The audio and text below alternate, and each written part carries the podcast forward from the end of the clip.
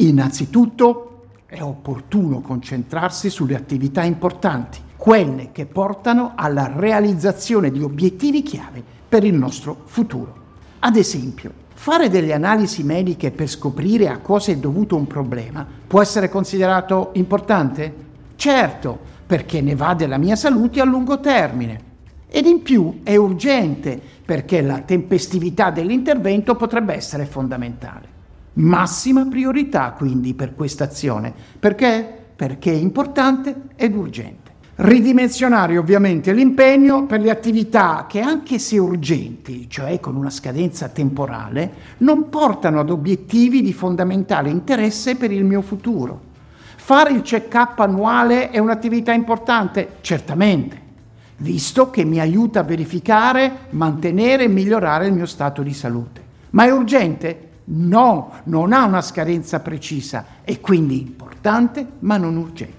Come attività importante e non urgente, in termini di priorità sarà seconda solo alle azioni importanti ed urgenti di cui abbiamo visto prima un esempio. Se voglio comprare un vaso costrittore che mi liberi il naso in modo da poter dormire più facilmente, beh, eh, questa azione è sicuramente urgente perché la notte è lì, la notte incombe ma non è così importante perché pur risolvendomi un problema immediato non incide nel medio-lungo periodo sulla mia salute. Questa è sicuramente un'attività urgente, la notte incombe, ma non è importante e quindi posso delegarla a mio figlio o posso fare l'ordine per telefono o al limite rimandare. Tutt'al più ci rimetto una parte del mio sonno. Insomma, non c'è bisogno di tutta l'attenzione del mondo.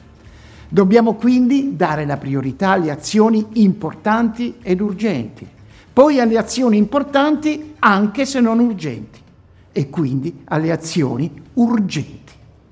Per quelle non importanti e non urgenti utilizzeremo i tempi morti.